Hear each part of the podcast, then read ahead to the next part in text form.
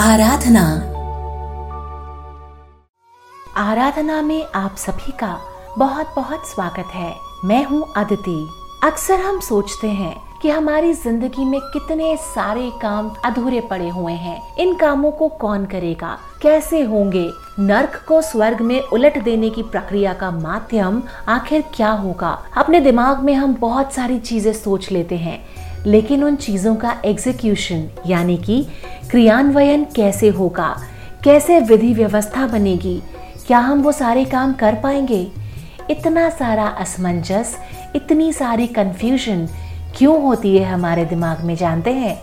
वो इसलिए होती है क्योंकि हमारा दिमाग शांत नहीं होता।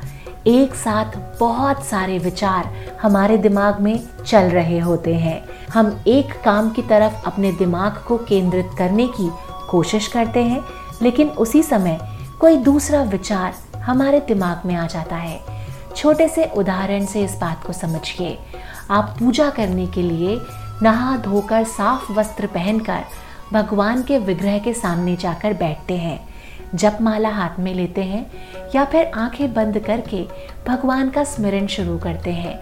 और दिमाग में क्या चल रहा होता है? कोई पुरानी बात कि उस दिन उसने मुझे ये कह दिया, मुझे ऐसा उत्तर देना चाहिए था। या फिर, अरे, घड़ी में देख लूँ समय क्या हुआ है? गैस पर कुछ चढ़ाया हुआ है? या फिर, जल्दी से पूजा निपटा लूँ, थोड़ी देर में कोई आने वाला है, उनसे मिलना है, तैयारी करनी है? होता है ना ऐसा? आप ही के नहीं, हम सबके साथ होता है। ये तो सिर्फ़ आध्यात्म की बात की, पूजा पाठ की बात की। लेकिन हमारे रोज़मर्रा के कामों में भी हमारे साथ ऐसा होता ही होता है कि हम जो भी काम कर रहे होते हैं, पूरा ध्यान उस पर केंद्रित ना होकर बहुत सारी अलग अलग जगहों पर भटक जाता है, विभाजित हो जाता है। क्यों होता है ऐसा? आज इसी के बारे में बात करेंगे। आप सुन रहे हैं आराधना।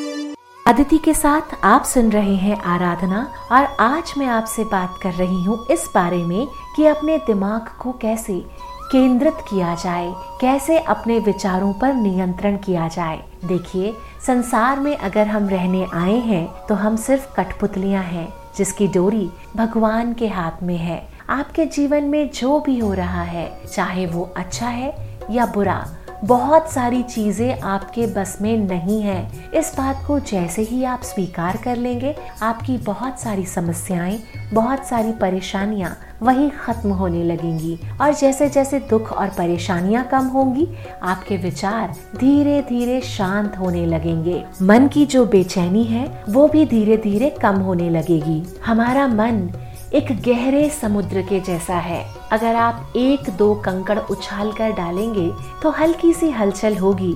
लेकिन कितनी गहराई तक वो गया है, ये आप ऊपरी सतह से देख नहीं पाएँगे। ऐसे ही बाहरी विचार या चीज़ें हमारे मन पर कितना असर डालेंगी, ये हम सतह से नहीं देख पाते। ये इस बात पर निर्भर करता है कि हम अध्यात्म के मार्ग पर कितने प्रशस्त हैं, कितना आगे निकल चुके हैं। अगर आप आध्यात्मिक रूप से, भावनात्मक रूप से अपने आप पर नियंत्रण रखते हैं तो बहुत सारी बाहरी परिस्थितियाँ आपके मन की शांति को प्रभावित नहीं कर पाएँगी।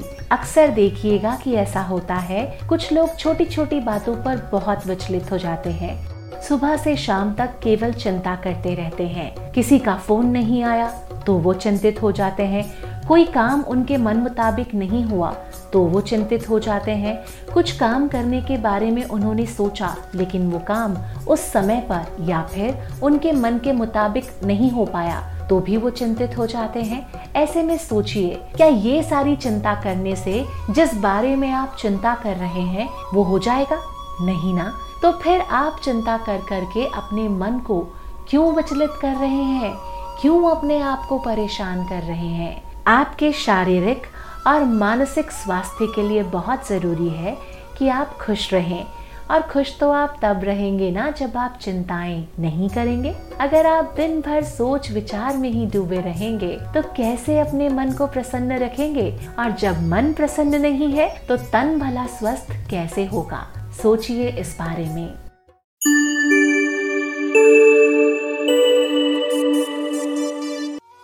अंधेरे की गहरी और लंबी रात में जब हाथ को हाथ नहीं सूझता तो पलटकर सो जाने के अतिरिक्त और कुछ समझ में नहीं आता। ज़िंदगी भी ऐसी ही होती है। जब बहुत सारी समस्याएँ आपके सामने हैं तो आप सोच सोच कर खुद को परेशान ना करें। जब उन पर आपका नियंत्रण ही नहीं है क्या करें? कुछ देर के लिए सब कुछ भूल जाएँ, अपने इष्ट का स्मरण करें उनके विग्रह के समक्ष बैठें या किसी भी स्वच्छ स्थान पर अपने इष्ट को याद करें प्रार्थना करें उनका साथ मांगें उनका आशीर्वाद मांगें। आप जहाँ कहीं पर भी हैं सुखासन लगाकर बैठ जाइए अपनी आँखें बंद कीजिए एक गहरी सांस लीजिए।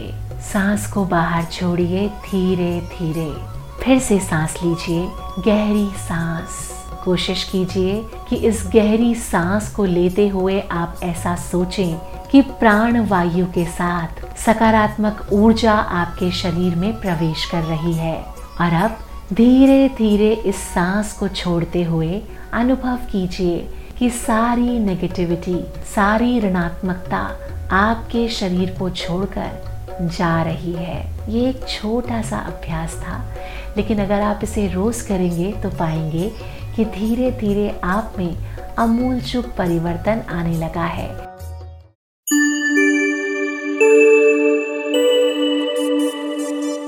सुखासन लगाकर बैठकर अपने शरीर को ढीला छोड़ दीजिए और उसके बाद मन को प्रभु से एकाकार करने की कोशिश कीजिए।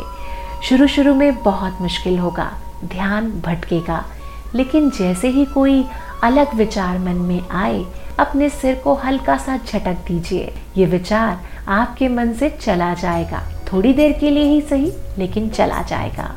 धीरे धीरे जब आप इस चीज़ का अभ्यास करेंगे तो आप इसमें सिद्ध हो जाएँगे और आपका मन पूजा में या जो भी काम आप कर रहे हैं, उसमें लगने लगेगा।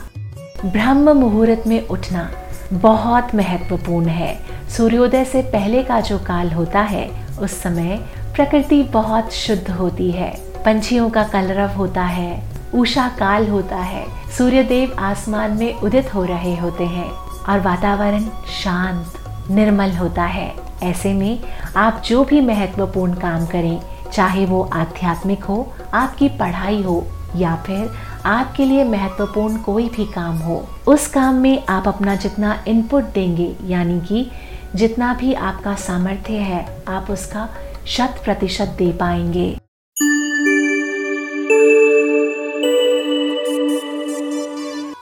युग बदलते ही रहे हैं। पिछला सतयुग अगर आलसी निद्रा से विरत होकर फिर अपना कारोबार संभाल ले तो उसमें असंभव संभव जैसी निरर्थक उहापो क्यों करनी चाहिए? मनुष्य के लिए तो एक चींटी उत्पन्न करना तक संभव नहीं है। और भगवान इसी अपने धरातल पर क्षण क्षण में कोटि कोटि संख्या में विचित्र आकृति प्रकृति के प्राणी उत्पन्न करते रहते हैं। आस्तिकों को तो कम से कम ये तथ्य भूलना नहीं चाहिए। इसके पीछे महाकाल का संकल्प काम कर रहा है। प्रकृति ने नई संरचना के लिए उपयुक्त वातावरण बनाना शुरू कर दिया है। इस दिव्य दर्शन को जो आँखें समय रहते देख सकें, उन्हें बड़भागी ही कहा जाएगा। और जो समय की चुनौती स्वीकार करने में अपने पैर आगे बढ़ा सकें, उनके लिए तो अंगद हनुमान नल नील जैसी उपमा देने से कम में बात बनती नहीं है।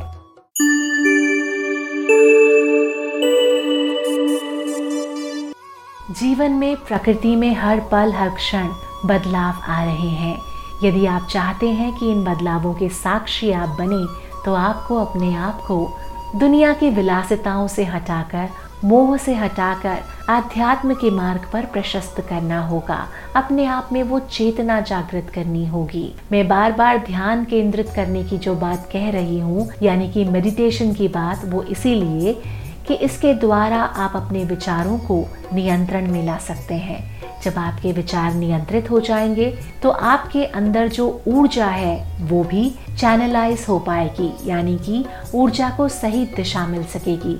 और इसके साथ ही आप बाहर से जो ऊर्जा स्वीकार करने लायक है और जो स्वीकार करने लायक नहीं है, उन दोनों में अंतर करने लगेंगे। और जब वो अंतर आप करना सीख जाएँगे, उसके बाद ही आपके लिए संभव होगा अपना आत्मविकास।